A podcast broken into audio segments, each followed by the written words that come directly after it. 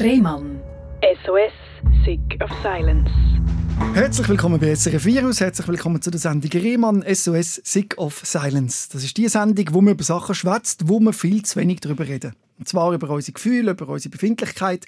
Man fragt zwar jeden Tag, wie geht's, aber wenn wir eigentlich wissen, wie es dir wirklich geht, also wie geht's dir wirklich, das ist etwas, wo man eigentlich niemandem groß will erzählen, weil man ja niemandem will zur Last fallen und denkt, wenn ich jetzt dem alles erzähle, das passt doch nicht. Aber da ist genau der Raum, wo das eben passt, wo man von sich erzählen wie man sich fühlt und Sachen nicht verstecken, um so anderen zu helfen, die vielleicht ähnliche Gefühle haben und nicht wissen, wie damit umgehen.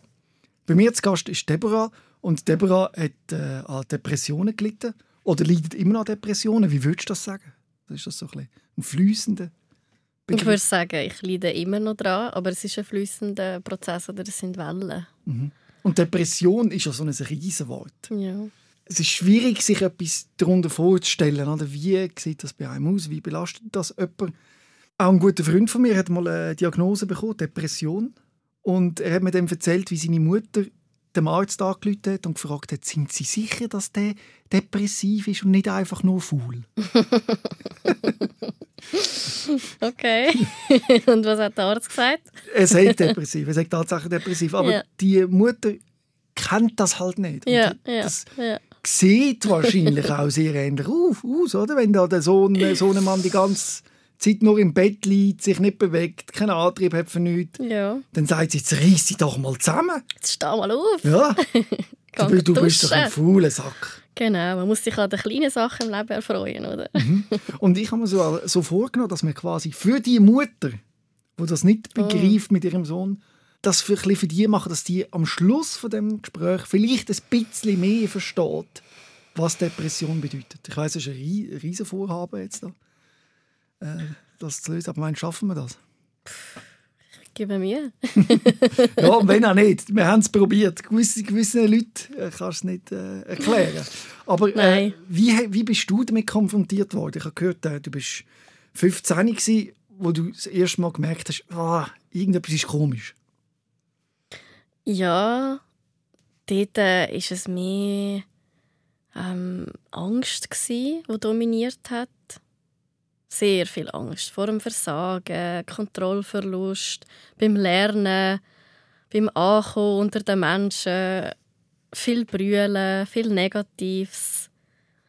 Also dort bin ich halt auch noch ein Teenager, gsi, das war noch anders. gsi. Aber dort ist dann auch so eine mega Überforderung reingerutscht, dass ich irgendwann einfach auch nicht mehr aufstehen und dass ich ja, irgendwie einfach nicht mehr zu Schlag gekommen bin. Dort war dann so ein Punkt, gewesen, wo du gemerkt hast, ich brauche Hilfe. Nein, also dort konnte ich das noch nicht richtig begreifen. Dort hatte ich eine Mutter, die gemerkt hat, okay, jetzt müssen wir schauen. Jetzt äh, müssen wir sie aus der Schule nehmen, zwei, drei Wochen, weil sie so überfordert ist und einfach auch nicht mehr aus dem Bett kommt am Morgen. Dort habe ich wirklich viel gebrüllt. Ich glaube, es war mehr das gewesen, und es war kurz vor der Abschlussprüfungen. gewesen. Würdest du auch sagen, ein Stück weit vielleicht eine Erschöpfungsdepression? Ja, viel Stress, ja, viel Druck, ja. viel müssen leisten und dann ist es plötzlich Genau. nicht mehr mega. gegangen. Dort ist es mega in das hineingerutscht, aber ähm, also ich bin auch nicht so ernst genommen worden, weil ich halt so jung war. Mm. Habe ich das Gefühl gehabt. Also auch von Fachpersonen selber, die das ein bisschen runtergespielt haben. Dass man quasi gesagt hat, das ist jetzt eine Phase. Ja. Ich habe zwar Medikamente bekommen, wo man ja vielleicht so jungen Leuten nicht unbedingt schon geben sollte. Hast du Psychopharmaka bekommen? Ja, Zeit? genau, genau. Also nur für zwei, drei Monate, glaube ich. Und dann bin ich ähm, bei einer Ärztin, die von einem anderen Fachbereich ist. Und die hat mir dann gesagt, spülen Sie das WC, aber das brauchen Sie nicht. Mhm. Da bin ich 16. Gewesen. Und das habe ich dann gemacht. Und nachher, ja, es hat auch ein neuer Lebensabschnitt angefangen dort. Mit der Lehre. Dass alles neu war und die Überforderung ist recht runtergefahren dann. Also ich kann einfach, bin weniger gefordert gewesen, sage ich jetzt mal. Dann ist es mir besser gegangen, dann habe ich das wieder ein bisschen können, mm, weiß nicht, ob verdrängen das richtige Wort ist, oder dann ist einfach, habe ich auch Glück gehabt, dass eine bessere Phase gekommen ist. Also die Ja. Angst in dir drin, die du eben als Angst bezeichnest, ist weniger geworden. Das Schwere. Ja, also es ist schon immer noch so gewesen. Ähm, wie wirkt man gegen aussen oder manchmal auch so ein bisschen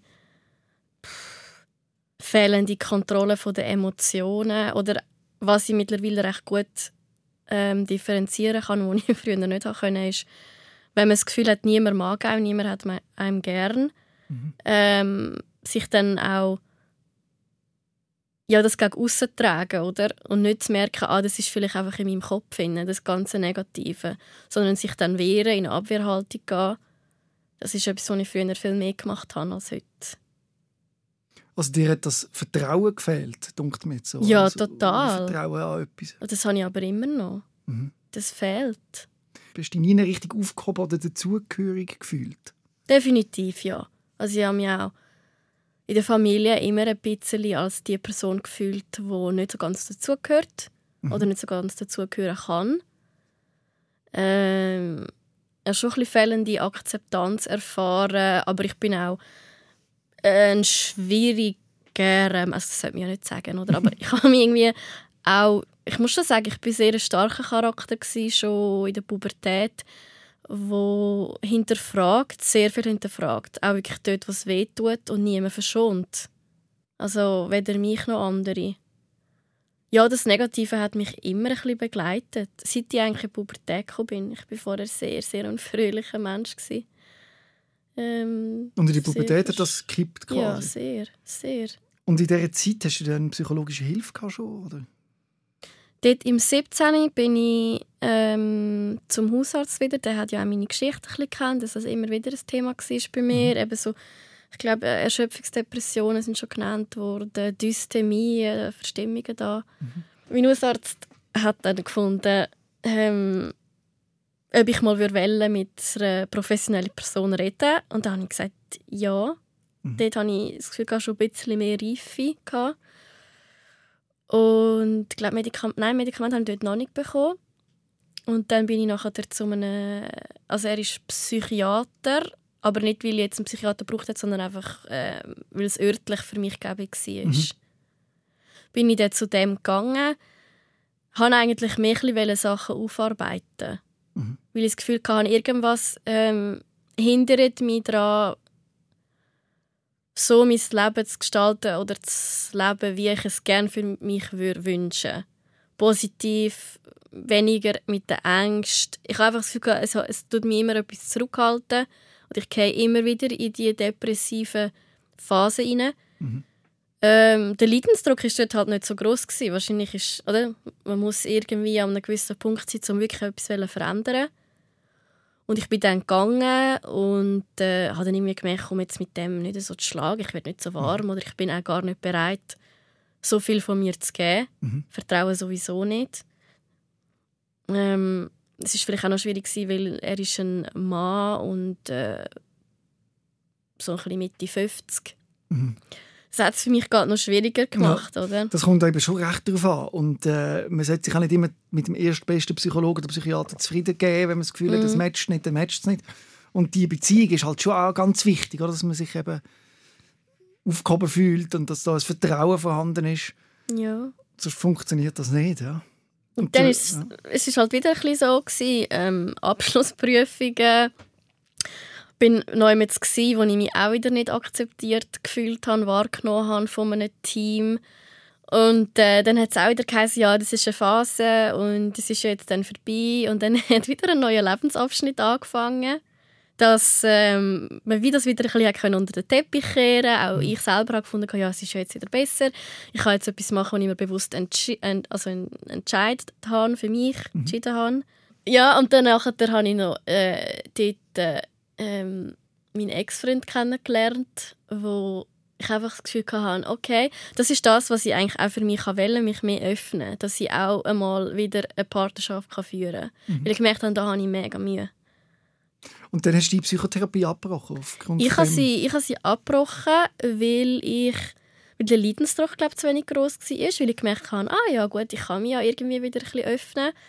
Da ist ja jetzt ein neuer Mann in meinem Leben und es wird auch wieder Veränderungen geben ähm, ich habe meine Wege müssen aufgeben und nochmal heim zu meinen Eltern wohnen am Schluss vom Studium, was irgendwie im Nachhinein ein bisschen dramatisch war für mich. Dass ich so das, die Selbstständigkeit aufgeben musste. Dass du wieder zurück bist zu den Ja. Eltern und dann hat es wahrscheinlich auch wieder alte Gefühle Ja, triggert, oder kann man so sagen? ja, ich habe meine Selbstständigkeit verloren, eben meine Wohnung, die ich über alles geliebt habe. Das ist halt einfach alles, im, es ist nicht so viel gut gelaufen eigentlich, also so ziemlich gar nicht. Ich bin irgendwie unglücklich in dieser Beziehung, ich habe wieder die Heime wohnen in meinem alten Kinderzimmer. Ähm, das Praktikum hat mir nicht gefallen und ich hatte mega Angst vor der Verantwortung, die nachher kommt, Mhm. wenn ich ausgelernt bin. Ähm, ich bin nicht zu Weg dort. Ich habe auch mega zugenommen, weil ich einfach Frust gegessen habe. Und ich hatte äh, kein Selbstbewusstsein. Gehabt. Und gerade äh, für den Job wäre es wichtig gewesen, dass, dass die Entwicklung erkennbar ist mit dem Selbstbewusstsein. In die Rolle hineinwachsen. Und ich konnte das dort nicht so. Können. Ich habe dann aber trotzdem die Therapie abgebrochen. Ich weiß gar nicht so genau warum. Wahrscheinlich war es auch wegen Geld. Gewesen. Dass ich gefunden habe, wow, ich gebe zu viel Geld aus für das. Meine Franchise ist mega hoch. Ah, eben, die Krankenkasse hat dich schon gezahlt, du hast einfach eine Franchise zahlen. Ja. ja. Und dann habe ich aufgehört. Und dann äh, es halt wieder ein bisschen ein ein Durchbeissen. Und dann ist es aber auch wirklich besser geworden. Also, ja, dann einen neuen Job. Zwar auch wieder rechte Überforderung, weil ich von 0 auf 100 habe in die Rolle reinwachsen was ich aber nachher ja, recht gut gemacht habe. Obwohl eben gewisse Sachen nie so richtig angeschaut. Dann auch sofort wieder die, die Selbstständigkeit rein mit der Wohnung. Ähm, die Beziehung habe ich wie so ein bisschen aussen vor gelassen, weil ich dachte, okay, neuer Job, neue Wohnung, jetzt kann ich nicht auch noch das beenden. Mhm. Das ist zu viel. Ich habe es ein bisschen laufen lassen, aber genau gemerkt, das, nein, das wird nicht mehr lang haben. Mhm. Und dann irgendwann, äh, ein halbes Jahr später, glaube ich, oder nicht einmal, nein, nicht einmal, ein paar Monate später habe ich dann das beendet und dann ist es mir auch schon viel besser gegangen. Im Job bin ich recht angekommen, also ich hatte Freunde dort. Ich bin mega geschätzt worden für meine Art. Ich habe eine sehr lustige Person, sie ist eine sehr begeisterungsfähige Person und eine, die anpackt. Aber da gibt es eben auch die andere Seite. Ja, ja, definitiv. Und die ist dann plötzlich wieder so zum Vorschein gekommen, 2019, oder? Mhm, mhm. Ja, also im 19. war es mega ein schleichender Prozess. Gewesen. Ich habe mich immer mehr zurückgezogen. Wenn ich frei hatte, bin ich den ganzen Tag in der Wohnung. Gewesen. Ich konnte nicht mögen putzen, einkaufen, irgendwelchen Hobbys, Interessen angehen. Ich bin sehr oft einfach nur in meinem Sessel hineingehockt, am Handy, am Kaffee trinken. Ich habe einfach wie nicht gewusst, was mache ich jetzt mit mir. Du hast gesagt, du sagst tagelang in deinem Sessel gehockt oder auf dem Liegestuhl. Ja, wenn ich frei hatte, dann, dann ist es immer in das hineingerutscht. Ich hatte einfach auch wie den Antrieb nicht, gehabt, oder? Ich bin amix tagelang, wenn es schön Wetter war, im Liegestuhl gelegen und habe Musik gehört und habe mich an jedem kleinen bisschen festgehabt, wo mir noch ein bisschen eine Emotion gibt. Und das Gefühl, eben, das du in dir drin hast, wenn du auf, den, auf dem Sessel oder im Liegestuhl gelegen bist, würdest du sagen, es ist dir sehr schlecht gegangen oder einfach, du hast nichts gefühlt? So eigentlich? Nein, dort äh, ist es mir nicht sehr schlecht gegangen. Dort ist es wie so, du bist in dem drinnen, in dieser, in dieser Wolke inne, wo dich nicht wirklich interessiert, wo du keinen Antrieb hast. Man Also, denkt, es ist dir nicht wirklich schlecht gegangen, aber auch Nein. nicht wirklich gut. Also, Nein, also würdest du sagen, eigentlich einfach, ein bisschen Zombie. also auch wenn irgendwie etwas Tolles für andere passiert ist, wie zum Beispiel irgendein Geburtstag oder irgendwie so, hätte ich das nicht groß gefreut. Freude ist etwas, das ich schon als Kind nicht wirklich zeigen konnte. Und ich habe mittlerweile gelernt, dass man das halt auch ein bisschen faken kann, oder? Mhm. Also das ist nicht eine Freude, die aus dir rauskommt, sondern du spielst quasi die Freude, Ja, ich habe, ich habe weil man die von dir erwartet. sehr, sehr oft nichts empfunden. Und das auch ein bisschen, also irgendwo im tiefsten Inneren vorgeholt. Es ist schon so, ich, ich habe Freunde, die wahrscheinlich nie ganz ehrlich zu mir sind, aber ich denke schon, dass ich sie irgendwie auch ein bisschen im Stich gelassen habe, weil ich eben die Empathie vielleicht gefehlt hat, wie ich einfach auch nicht können mich gross öffnen, um andere Personen richtig wahrnehmen, um ihnen den Raum zu geben, weil ich selber einfach auch so absorbiert war mit diesen vielen Gedanken. Und das Gleiche wahrscheinlich mit der Trauer, oder? Du hast früher hast gesagt, eben viel gekühlt. Ja. Aber in dieser Phase ist ja nicht, eben, ist nicht so gewesen, dass du am Brüllen bist die ganze Zeit. Nein, ich kann... Die Emotionen sind eigentlich wie weg gewesen, in alle Richtungen. Ja, ich habe monatelang nicht mehr brüllt. Mhm. Ich hatte keine grossen Emotionen. Gehabt. Ich habe manchmal äh, versucht, mich ein bisschen lebendig zu machen mit Musik, mit Tanzen. Das hat noch, mhm. das hat noch geholfen, um da ein bisschen den letzten Lebensfunken da irgendwie die Energie zu ähm, aber das ist im 20 Jahren nicht mehr gegangen. Eben dort, äh, Anfangs 20 hatte ich mal ähm, sieben Tage frei, gehabt, ohne dass ich mir die gewünscht habe. Und ich meine, es war Januar. Gewesen. Das ist immer ein eine Zeit, die schwierig ist für mich. Es ist lang dunkel oder kalt. Mhm. Und ich hatte diese sieben Tage und ich habe eben wieder, ich bin, ich kann nicht mehr aufstehen. Das ist auch etwas, was sich im 19. mega gezeigt hat, oder? Schlafen bis um 12 Uhr und dann um 2 Uhr arbeiten, völlig geredet, nichts gegessen, Schlafstörungen gehabt, wenn nachher wieder Wechsel hast auf Frühdienst und dann äh, ich habe immer mal wieder Leute getroffen unter der Woche. Ich, eben, das sind die fünf Säulen, oder, die ich aufrechterhalten wollte, um zu sagen, hey, ich habe diese Woche schon zwei Freunde getroffen. Mhm. Also was sind die fünf Säulen? Die musst du vielleicht schnell erläutern. Ja, Körper und Gesundheit und dann die sozialen Beziehungen, die Leistungsfähigkeit, die Sicherheit und äh, das Ideal, das man von sich hat. Mhm. Also sein Ideal können leben, oder? Bestenfalls, ja. Und das ist nicht mehr gegangen dann? Vor allem in diesen sieben Tagen habe ich gemerkt, eben, ich stehe irgendwann auf. Es ist irgendwie egal, ob ich wach bin oder nicht. Ähm, ich habe mich auch recht isoliert gefühlt von der Welt. Bin allein, also ich, kann, ich wohne alleine mit zwei Katzen und ob ich jetzt irgendwie um bin oder nicht, ist gleich. Es würde mich schon irgendwann jemand vermissen. Ich habe schon ein paar Bezugspersonen, aber dort hatte ich so keine Energie, um irgendetwas zu machen. Meine Wohnung hat ausgesehen.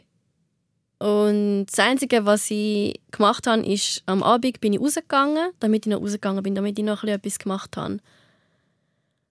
Ähm, ich habe auch dort, äh, eben, Beziehungen, ich, ich bin auch dann auf Dates gegangen, vielleicht, weil es einfacher ist, eine Version von sich selber zu sein, die nicht echt ist, als jetzt mit guten Freunden, die es vielleicht noch eher würden merken dass etwas nicht stimmt. Oder man kann sich immer wieder neu erfinden, wenn man jemand Neues kennenlernt. Mhm. Fassade bröckelt nicht sofort. Und dann ist mir einfach, ich bin einfach in dem Strudel inne irgendwie. Ich bin jeden Tag, wo ich mehr einfach in dem Sessel hineingehockt bin, habe ich irgendwie einfach gedacht, was mache ich da eigentlich? Oder wird das jemals wieder anders? Wird das wieder besser? Hatte ich körperliche Beschwerden an diesen Tagen. Was ist denn dort körperlich? Ich hatte mega Periodenschmerzen, mega Bauchkrämpfe, äh, einfach null Energie, müde und so mega das Bedürfnis gehabt, einfach unter der Decke zu sein.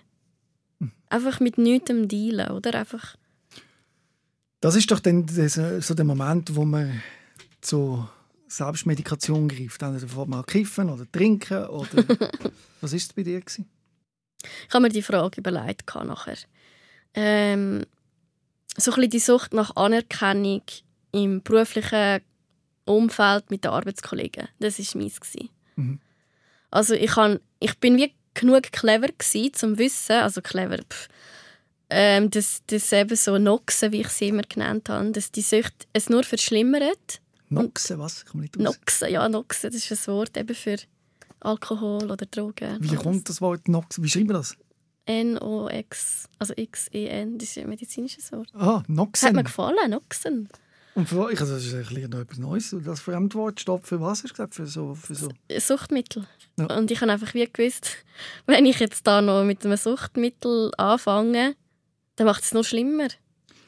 Das stimmt. Am Anfang fängst du es vielleicht noch cool. Das ist immer so die ersten so zwei, drei Wochen ist so die Honeymoon-Phase, dann ist es eben noch geil. Ich weiß Und nicht, dann vi- irgendwann bricht es noch viel härter. vielleicht auch wegen medizinischen Wissen, das ich kann, gewusst, dass ich mich psychologisch immer wieder damit auseinandersetze, weil ich Leute im Umfeld hatte, die sich jedes Wochenende halt abgeschossen haben mit Mhm. diversen Sachen. Habe ich wie gewusst, das bin nicht ich. Oder auch, weil ich einfach auch so erzogen worden bin, ähm, dass das nicht gut ist. Zum Glück. Ja. Also es wäre wirklich dort so ein Punkt gewesen, wo du sagst, da kann ich in die Richtung gehen. Oder in klassische. Und ich habe ähm, ich habe nur einen Körper und ich will mir das nicht antun. Also ich bin jemand, wo ich trinke gerne mal eins, ich rauche auch ab und zu.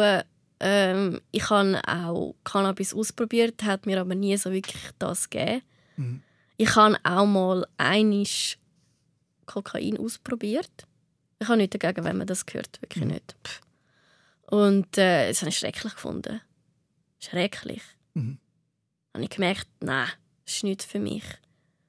Eben, ich stürze mich lieber in meine Abgründe, in meine Gedanken, als Wobei Kokain, da geht es eben darum, dass man äh, genau Ja. das bekommt, das Selbstbewusstsein. das, habe ich aber nicht gehabt. Ich habe nur Angst gehabt. Ja, Ich habe nur Angst gehabt, als ich das genommen habe. Mein Gott. Also es hat nicht ausgelöst, dass so, jetzt bin ich die superstark und kann die ganze Welt erobern, sondern genau das Gegenteil. Genau das Gegenteil. Ich habe mega Angst bekommen. Da können wir auch von Glück reden, oder? dass du den Selbstschutz hast. Weil, wenn man nichts fühlt, wie du beschrieben hast, will man doch manchmal mit aller Kraft Ja, eine Reaktion etwas fühlen. auslösen. Ja. Und, ein- und du wählst es aber nicht, dass du es von innen selber dir zufügst, sondern du brauchst es von außen. Also Anerkennung von außen hat dir das Gefühl gegeben, von, ich bin etwas wert. Ja. Gibt es die Anerkennung überhaupt, wo genug ist, um das Loch zu füllen?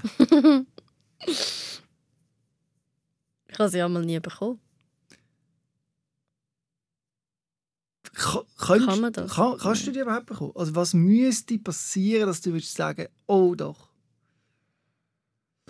Am Traualtar, wo dein Mann sagt, ich liebe dich und ich will dich heiraten, das ist der, Ult- ich gebe mein Leben in deine Hände. Ich glaube genug? nicht, dass man mich jemals an einem Traualtar wird antreffen Ja.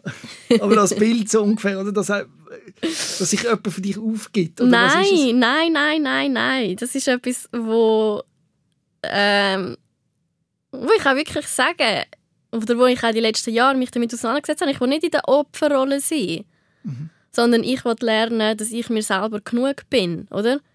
Das wird jetzt lustigerweise auch nach dem Interview passieren, das kann ich jetzt schon sagen, dass dir viele Menschen danken, dass du so offen die Themen ansprichst und so. Und das ist ja ganz viel Anerkennung. Aha. Bringt das? Also fühlst du das denn auch? Oder prallt das wie ab? Ich hatte eigentlich immer Mühe, gehabt, Sachen von anderen Leuten anzunehmen. Eben, das macht es ja eben dann so schwierig. Ähm, ja, wie soll ich sagen? Ich glaube irgendwie ein, ja nein, es kommt drauf an. Mich kann schon etwas berühren, doch definitiv. Aber ähm, ja, was bringt es mir irgendwie? Also ja, weil du so grundsätzlich nicht viel Gefühlsausschlag hast nein. und du nicht richtig Freude kannst fühlen oder richtig Trauer kannst fühlen, gibt's eigentlich, ist es auch schwierig, dich glücklich zu machen oder sehr traurig zu machen, weil du einfach weniger Ausschlag hast. Ja, und das ist aber irgendwie so schräg, weil ich bin, schön, ich bin irgendwie schon ein emotionaler Mensch. Aber trotzdem habe ich eben das auch mit, mit dem ja, mit dieser Gefühlstaubheit. Und 2020 hat sich das immer mehr und mehr zugespitzt, oder? Ja, dort ist es einfach ins Leiden hineingegangen. Dort ist es wirklich ins Leiden hineingegangen, weil ich habe etwas verändern wollte. Und dass ich mich auch eben damit auseinandergesetzt habe, wie kann ich mich besser annehmen, wie ich bin. Äh, ich, weil ich habe schon den Anspruch, äh, zufrieden und glücklich zu sein mit mir und nicht, dass ein anderer Mensch mir das gibt. Also nicht, dass ein Mann mich glücklich macht. Das kann er gar nicht. Mhm. Ich habe schon den, ähm, den Anspruch, auch mich selber glücklich zu machen und das nicht abhängig zu machen von einer anderen Person. Das habe ich gelernt. Aber ich habe wirklich gemerkt, dass es nicht geht, oder? Dass ich wie nicht aus dem rauskomme. Und dann ähm, habe ich mich krank gemeldet im Geschäft und halt ja, wie so oft auch früher, wenn ich mal gefehlt habe, meine ganze Laufbahn, oder? Du sagst ja nicht, äh, ich bin psychisch schlecht Weg, sondern du sagst, ich habe Bauchweh, mhm. ich habe ich habe Kopf, ich habe Migräne, ich habe äh, Magen-Darm-Grippe oder so. Manchmal hat es auch gestummen, aber es war immer beides. Gewesen. Und dort habe ich auch gesagt, eben, ich, ich habe so Schmerzen, neuerdings mit der Periode, Pille abgesetzt und alles. Und es hat ja auch gestummen, aber es war nicht die ganze Wahrheit. Mhm. Und ähm, nachher habe ich mir gesagt, okay, du reissest dich zusammen. Das, ist so, das habe ich so oft gemacht in meinem Leben, reissest dich auch wieder zusammen. Und dann einen Tag später ist es eben darum gegangen, wieder zusammenreißen. Und ich, einfach, ich bin einfach am Bett geguckt und habe gedacht, ich kann nicht. Ich kann einfach nicht das Spiel weiterspielen. Es ist genug. Ich bin 26 und ich will mehr aus meinem Leben und es stagniert einfach alles. Bin mein eigener Feind, ich komme nicht weiter. Ich will mehr für mich. Ich will pff, anfangs 30 können äh, vielleicht mal eine, eine, eine stabile Beziehung führen, eine Mutter werden, mit mir im Gleichgewicht sein, dass ich mehr will für mich.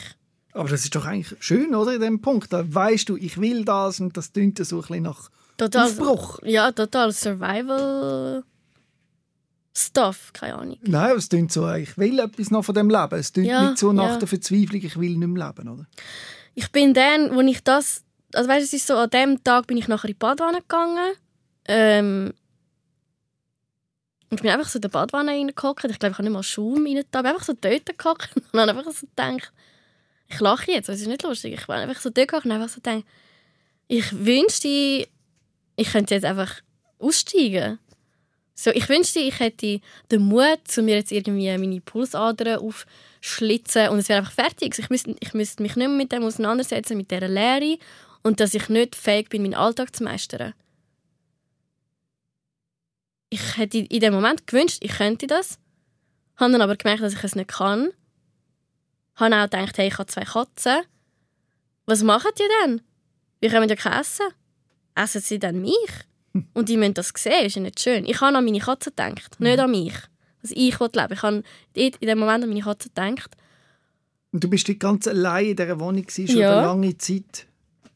Und hast du das Gefühl gehabt, wenn ich jetzt auch nicht mehr da wäre, wäre es eigentlich nur für meine Katze ein Problem und für den Rest der Welt eigentlich nicht? Ja, meine Eltern doch. Für sie wäre es äh, heavy. Haben die dann ab und zu gefragt, hey, wie geht es, Deborah, können wir etwas machen? Oder hast du sie gar nicht an dich herangelassen? Wie muss man sich das vorstellen, das Verhältnis? Ich habe sie selten an mich hergelassen. Ich habe mich sehr zurückgezogen im 19. Ähm, und sie haben das halt einfach ein bisschen stillschweigend akzeptiert. Meine ja, wahrscheinlich auch keine andere Wahl gehabt. Das wäre vielleicht kontraproduktiv gewesen, wenn man auf dich zugekommen wäre. Ja. Hättest du vielleicht mehr weggestoßen. Also. Ja, und das habe ich ja früher auch schon oft gemacht. Sie hatten ja auch Angst vor dieser Ablehnung. Mhm. Meine Mutter hat mir dann einfach gesagt, als ich nachher ihr angerufen habe, dass sie es schon gedacht hätte, dass es mir schlechter geht. Erzähl mir das. Du bist in dieser Badwanne geguckt, hast aber gedacht, ich will gar nicht mehr. Du hast aber noch deine Katze gedacht. Wie, wie bist du aus dieser Situation rausgekommen? Wie ist das weitergegangen? Ich habe mega Angst bekommen. Ich habe mega Angst bekommen, dass ich die Gedanken habe, dass sie so real sind. Mhm. Ähm, und dann hat es wirklich gemacht in meinem Kopf. Eben, dann ist auch so der Gedanke ich will mehr, hallo, ich will mehr als das. Und dann habe ich gerade äh, überlegen, ob ich dann gerade meinen Hausarzt angerufen habe. Ich habe sicher dem Hausarzt angerufen. Nein, ich glaube, ich habe zuerst dem Hausarzt angerufen im Fall, um einen Termin zu bekommen. Und ich meine, ich bin nicht in der Wohnung, wie so ja, sehr eine äh, ruhelose Person. Ich war auch sehr emotional an dem Telefon. Und irgendwie... Was hast du denn dir gesagt? Hast du dich angerufen und was hast du gemacht? Das Wort Selbstmordgedanke habe ich nie ausgesprochen. Ja. Ich habe mich geschämt und ich hatte Angst, gehabt, dass ich jetzt äh, in eine Klinik hineinkomme und komme nicht raus. Was hast du denn gesagt? Ich glaube, ich habe gesagt, ähm, aber sie, also das, was du gesagt hast, hat nicht ausgelöst, dass man das Gefühl hat, die braucht jetzt sofort Hilfe. Nein. Ich habe wahrscheinlich gesagt, äh, mir geht es seelisch nicht gut. Mhm. Ich habe ein Tief. Ich, ich weiß wirklich nicht mehr, was ich gesagt habe. Ich mag mich nicht mehr erinnern, weil ich bin schon sehr in der Verzweiflung war. Mhm. Und ähm, mir ist dann gesagt worden, dass sie keinen Termin haben die nächsten Tage. Haben mir dann eine Telefonnummer gegeben von Brock, von dem Kriseninterventionszentrum von der PDAG. Ähm, und haben wir dann aber doch zurückgerufen, haben das Ganze besprochen. In dem Moment habe ich mich schlafen gelegt, also ich bin schlafen. Und dann äh, bin ich total verstrahlt aufgewacht vom Anruf. Also, ich habe irgendwie wahrscheinlich nicht am Telefon gehört, das hätte ich weiß auch nicht was, Intus. Dann hat sie gesagt, ja, du kannst irgendwie am Donnerstag oder so vorbeikommen. Und dann wäre es ja eigentlich noch darum gegangen, eine Überweisung zu bekommen, einen Therapeut. Und dann ist bei mir so das vorgekommen, hey, ich bin doch mal vor drei Jahren bei einem gewesen. Mhm. Vielleicht nimmt er mich wieder. Ich habe mich eigentlich selber überwiesen an einen Therapeut. Mhm. Ich habe dann nochmal, also, die, also beim Hausarzt nochmal angerufen und gesagt, ja, ich bin schon bei jemandem gewesen, vielleicht kann ich ja dort noch einen Termin bekommen, ich probiere das. Mhm. Und dann habe ich dort angerufen und es war Montag, gewesen, oder Dienstag, Dienstag war es glaube ich, irgendwie 11. Januar oder so, 20, irgendwie so 14. So. Und dann haben sie gesagt, ja, also jetzt geheißen, ja, am Freitag kannst du kommen. Und es war Dienstag gewesen und ich wusste, ich muss einfach bis am Freitag irgendwie mit diesen Gedanken klarkommen. Wie war das? gewesen? Wie hast du das durchgehalten? Dann habe ich meine Mami angerufen. Habe ihr von dem allem erzählt. Ähm, habe für mich gedacht, okay, du musst jetzt einfach irgendwie darüber reden können. Es frisst dich so auf. Und dann habe ich auch äh, 147 ähm, Mhm. zuerst mal gechattet, weil ich Angst hatte vor dem Telefonieren. Mhm. Habe ich das gemacht. Dann habe ich gedacht, okay, jetzt tust du einfach auch noch anrufen. Ich, habe ich das auch gemacht. Habe eine super Erfahrung gemacht mit dem. Ist die Corona schon gewesen, die Corona-Zeit? Das war noch vor, kurz vorher. Gewesen, Kurz vorher war das. Gewesen. Und erzähl doch mal von dem 147 Chat, Chat und äh, vom Telefon, was du dort erlebt hast, weil viele äh, Ja. überlegen sich, dort sich mal zu melden und getrauen Mhm. sich nicht und Zeug und Sachen. Wie war deine Erfahrung da? gewesen? Also beim Chatten ist es natürlich nochmal anonymer, oder? Es ist, du schreibst einfach. Ähm, es sind sehr offene Fragen gewesen und sehr wohlwollend auch. Ähm, lobend, dass man sich das überhaupt getraut. Mhm. Und äh, ich habe einfach gemerkt, als psychologisch geschult. Mhm. Oder Techniken, die ich auch selber in der Ausbildung kennengelernt habe. Ähm, ich glaube, man hat so 40 Minuten Zeit gehabt und dann äh, ja, hat man halt das müssen beenden. Aber es ist immer so offen gewesen, ähm, du kannst jederzeit wiederkommen. Mhm. Ich mag mich nicht mehr so genau erinnern. Eben, der Tag war ein wie ein Film für mich. Aber ich glaube, es war ein Mann, der dann auch ein bisschen etwas von sich preisgegeben hat. Und ähm, hat sich wirklich für mich interessiert. Dass ich dann einfach können erzählen Wo Oder? du dann angerufen hast oder auch im Chat noch? Beim Chat noch. Ja.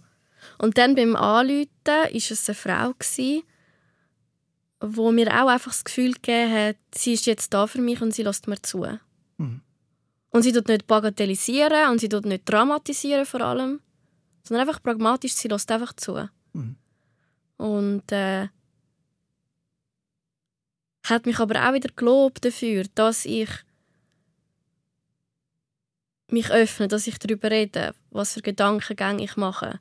Und es ist ein mega angenehmes Gespräch und es ist wahrscheinlich etwa eine Stunde gegangen. Und es hat mir mega, mega gut getan, wirklich. Mhm. Weil ich habe mich nicht getraut, auf die Brücke zu gehen, in das Kriseninterventionszentrum. Ich habe mega Angst gehabt, dass ich dann gerade nicht, nicht rauskommen. Und dann ist es so offiziell. Mhm. Sie hat das Problem, sie ist in der Psyche. Mhm.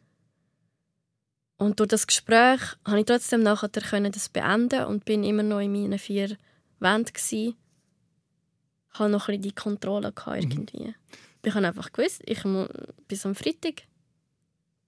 Mhm. Ähm, ich habe mich abgelenkt.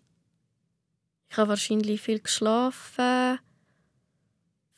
Serien oder wahrscheinlich haben mir dort auch schon die SRF-Dokus geholfen, Mhm. die ich geschaut habe, über verschiedene Themen.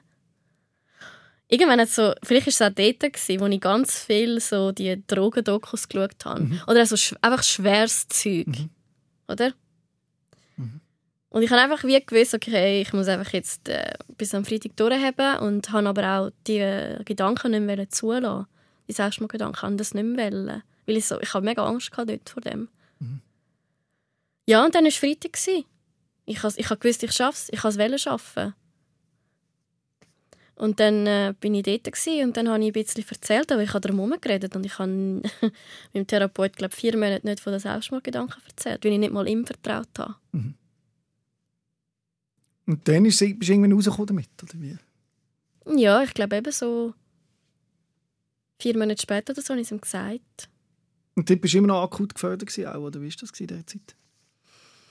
Ja, durch das ich halt nie wirklich ehrlich war, haben sie auch die also akute Gefährdung wahrscheinlich auch nicht so wahrgenommen.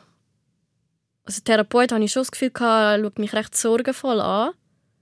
Aber er hat ja auch nicht so richtig...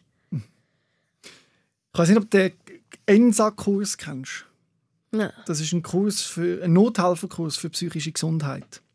Es gibt ja Nothelferkurs, wenn einer einen Unfall hat, wenn man gebrochenen Bein am Rand liegt, was man da muss reagieren. Es gibt auch für psychische Gesundheit auf ENSA, also INSA. Und dort lernt man eigentlich, dass man die Frage, willst du dir das Leben nehmen oder hast du dir schon mal überlegt, dir das Leben zu nehmen, früher soll stellen. Mhm. Okay. Dass das helfend ist und überhaupt nicht übergriffig und so. Aber so viele haben Angst vor dieser Frage.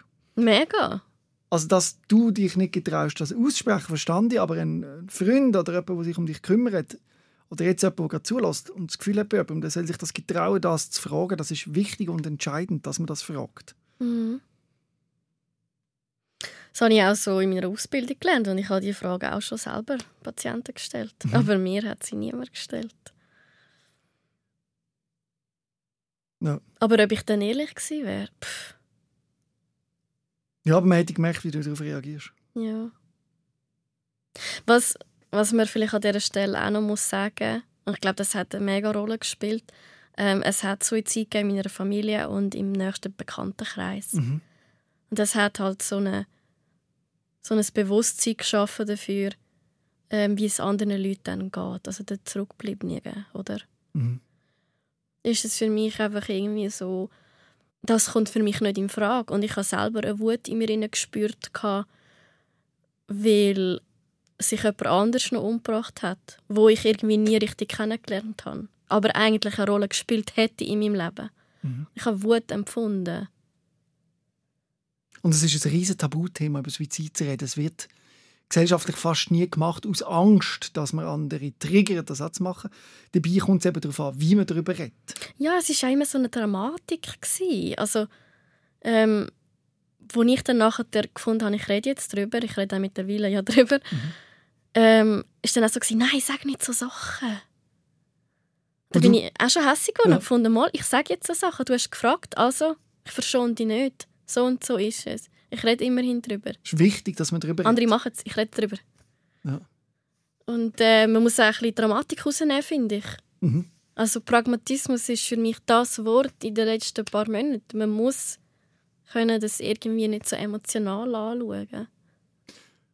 Vielleicht ist es auch emotional, aber wichtig ist, dass man es anschaut, dass es äh, nicht tabu tabuisiert wird von der Ja. Gesellschaft, dass man nicht Ja. darf darüber reden weil es ist auch äh, schon ein paar Mal in Studien erwiesen worden, umso mehr über Suizid geredet wird, umso weniger Suizid gibt nicht, gibt's nicht umso mehr. Mhm, Es kommt Sinn. aber an, eben, wie man darüber redet. Wenn man natürlich das so äh, romantisiert, wie zum Teil in Filmen, so mit trauriger Musik, schwarz-weiß Bilder, wie einer Gleis entlang läuft und sagt, ich Superhero stand jetzt über allem und nimm mir mein Leben für die Liebe oder so. Das ist kaputt, das funktioniert nicht. Aber wenn man auf die Art und Weise aufklärend darüber redet, wie wir jetzt das machen, wie du Ja. das jetzt machst, dann hilft das anderen Leuten. Und dann hat das eine Stärke und das ist wichtig, dass das gemacht wird. Und immer sagen, oh, ich traue mich nicht darüber zu reden. Doch, es soll eine der ersten Fragen sein, die euch in den Sinn kommt, wenn ihr einen verzweifelten Freund habt. Mhm. Fragen dann, willst du dir das Leben nehmen? Ja, finde Und ich das ist eine berechtigte Frage. Und dann auch aushalten, wenn der sagt ja. Genau, eben das Aushalten finde ich ganz wichtig. Und dann auch wissen, dass es Stellen gibt, wo man sich melden kann, wo man unterstützt wird und man jemandem kann rausziehen kann. Und wenn du die Frage nicht stellst, dann passiert das Gegenteil. Darum ist es wichtig und nicht schlecht, über so Themen zu reden. Aber ja. Und ich kann gerade sagen, also ich habe jetzt ein Jahr später wieder so ein paar Tage gehabt, eineinhalb Wochen, die ganz, ganz schwierig sind. Mhm.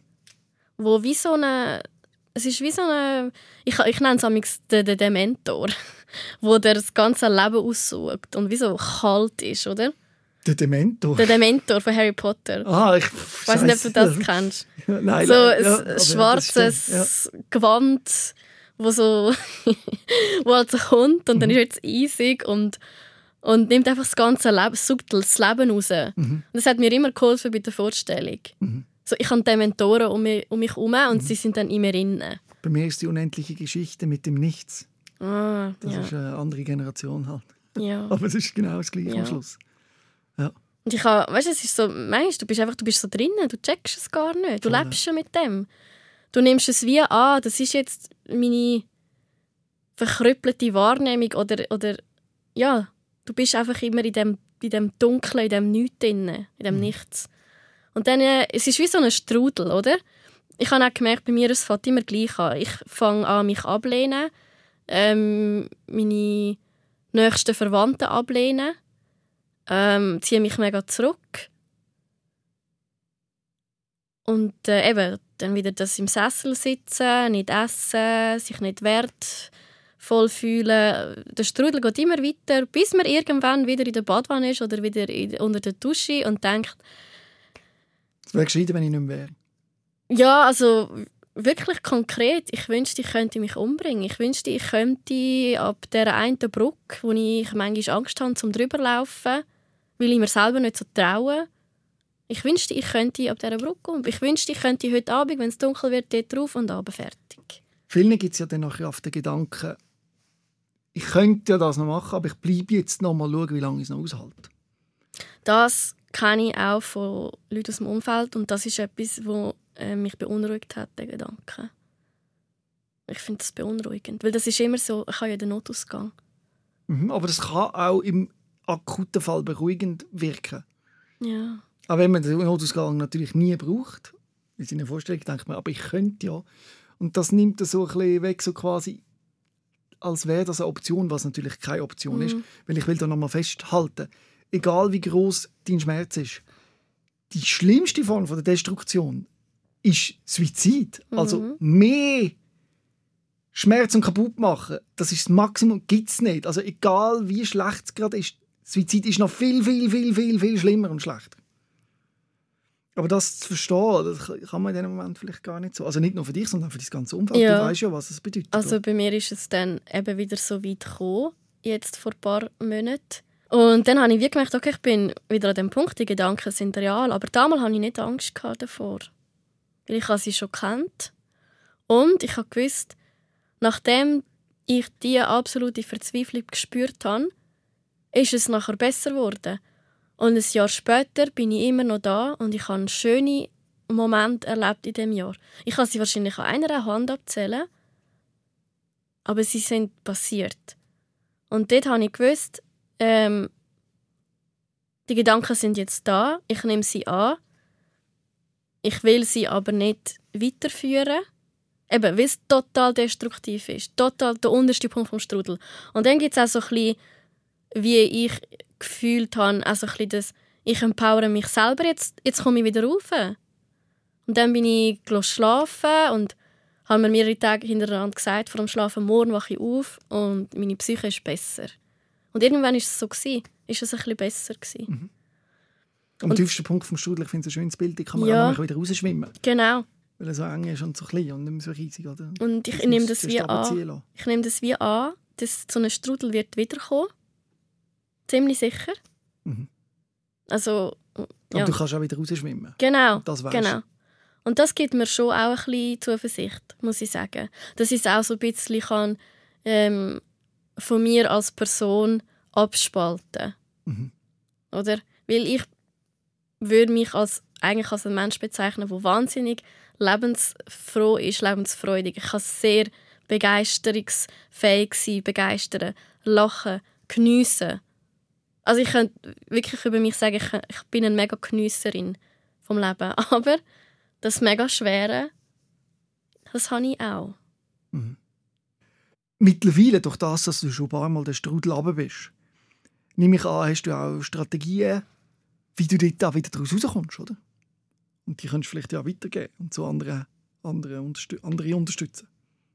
Ähm, was mir wirklich geholfen hat, ist, dass ich auch mit Freunden darüber geredet habe. Ich muss sagen, es hat sich alles auf eine Person eigentlich schlussendlich begrenzt, weil das einfach die einzige Person ist, die das aushalten kann.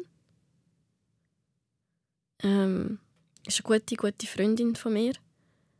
Das hat mir sicher geholfen, dann mein Humor, den ich kann, zum Glück. Ich habe mich mit Meditation beschäftigt, mit Yoga beschäftigt, mit Lesen, mit Malen. Ich habe angefangen, ganz viel Mandalas malen. Einfach alles, wo irgendwie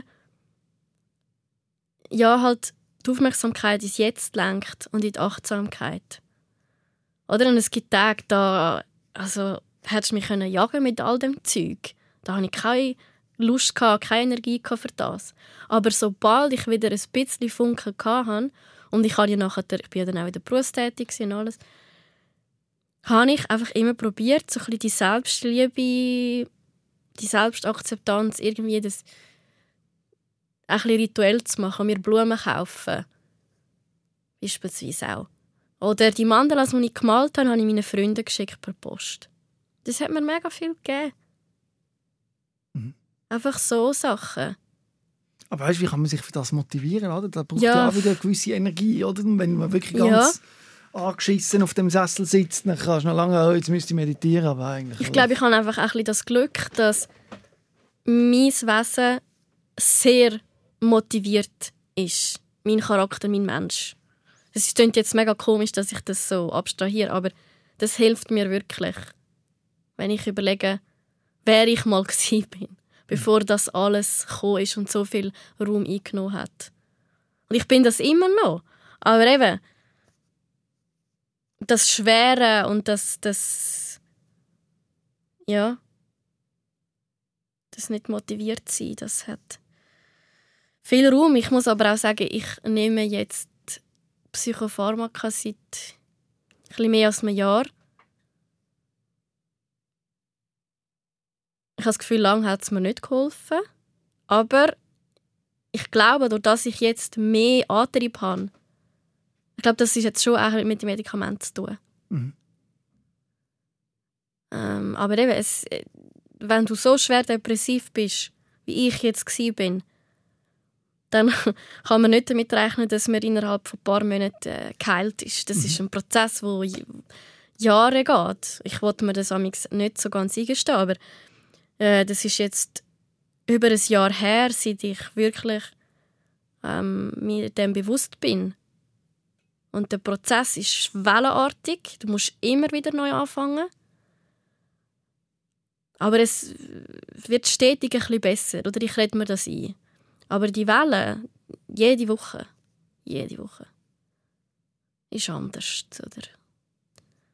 Aber es ist einfach auch der wahnsinnige Wille, wo ich habe, dass ich für mich mehr will. Und deswegen pushe ich mich manchmal. Mhm. Sehr oft pushe ich mich nicht. Oder dann sage ich mir, äh, ich mache heute einfach etwas. Und dann, wenn ich das schaffe, dann ist das okay. Ich hätte vielleicht zehn Sachen vorgehabt. Aber wenn ich es nur schon geschafft habe, äh, posten Migro, ist das ein Task, den ich erledigt habe. Und die Psychopharmaka helfen dir vielleicht auch ein bisschen aus dem rauszukommen oder aus der Lethargie und helfen dir vielleicht auch ein bisschen, machen das Pushen ein bisschen einfacher. Was schon unglaublich schwierig ist. Ist, ist es eine leichte Unterstützung, sehe ich das so richtig? Ja, als ich ein bisschen höher dosiert genommen habe, habe ich mich aber noch mehr nicht zugänglich zu meinen Emotionen gefühlt. Das ist für mich nicht gegangen. Mhm. Eine gewisse Instabilität habe ich irgendwie auch wollen, um, um doch noch etwas zu spüren. Dann bin ich mit der Dosis runter. Und äh, ja, es ist wahrscheinlich ein Eignungsrisiko, das ich trage, dass die Dosis jetzt vielleicht ein bisschen zu niedrig ist. Ja, ist möglich. Aber es ist auch wichtig, dass man das richtig einstellt und das ist auch ein Prozess, oder? dass man eben die richtige Dosis für sich findet. Dass es eben nicht zu viel ist, dass man äh, sich nicht mehr selber spürt ja. und auch nicht so wenig, dass man gar nicht mag. Und am Anfang ist das Ich habe sofort das Rezept bekommen, bevor ich in Therapie bin. Ich habe ja gewusst, dass es geht etwa zwei Wochen, bis das wirkt. Ähm, aber es ist wie so, du kannst dich daran festheben. Du hast wie so ein Pflasterli, oder, wo du kannst auf die Wunde tun Und du weißt, du machst etwas. Du stehst jeden Tag auf und du nimmst etwas. Mir hat das sehr geholfen. Ich mhm. konnte das sehr annehmen, auch aufgrund vom medizinischen Hintergrund. Ich habe mir aber ganz klar gesagt, gewisse Nebenwirkungen will ich einfach nicht. Und die kommen einfach nicht. Und sie sind nicht gekommen. Ich habe gesagt, ich will die nicht. Mhm. Es sind schon äh, Nebenwirkungen gekommen, aber mit denen konnte ich leben. Am Schluss muss man einfach die Rechnung machen, ob es schlimmer ist, ob es schlimmer ist mit der Situation zu leben oder mit den Nebenwirkungen. Also, wenn die Nebenwirkungen weniger schlimm sind als Depression an sich. Ich habe es einfach angenommen. Ja. Ich habe es einfach angenommen. Ja. Und das ist sicher sehr förderlich gewesen, dass ich nicht auch noch im Kampf bin mit dem, weil diesen Kampf konnte ich nicht auch noch führen. Also der Kampf wegen soll ich jetzt Psychopharmaka nehmen? Ja. ja. Ja. Da gehen ja die Meinungen recht auseinander. Verstehe ja. Aber ich verstand, ich finde bei der Meinung, dass es förderlich ist in gewissen Situationen, mindestens für eine gewisse Zeit. Ja. Man soll sich nicht davor verschliessen und keine Angst davor haben. Und es hat sich auch eingependelt. Also am Anfang hat es vielleicht schon ein einen Ausschlag gegeben. Mit Nebenwirkungen. Mega Übelkeit oder so totaler Libido-Verlust, der ja für sehr viele sehr schwierig ist. Und das hat sich bei mir nachher eingependelt. Nach ein paar Wochen. Ich habe wie durch müssen. Ich kann auch durchwählen. Ich bin schon jemand, der durchbissen kann. Und das habe ich einfach gemacht. Das stille Leiden ist etwas, das noch nicht perfektioniert, oder? Mhm. Und es ist gut, dass du das nicht versteckst, sondern so öffentlich für alle machst und das mit uns teilst. Das ist eine unglaubliche Stärke und ich habe das am Anfang des Gesprächs schon gesagt, es gibt glaube ich nichts Stärkeres für mich, als wenn ich sehe, dass ein Mensch zu sich und seiner Geschichte steht. Ja. Und zu deinen Gedanken. Und du machst das und ich glaube, du hilfst mit dem so viel andere, andere weil ich weiß, dass es da Menschen gibt, die sich wiedererkennen in deiner Geschichte. Die sagen, wow, ich bin glaube doch nicht, nicht allein mit dem. und das ist wichtig.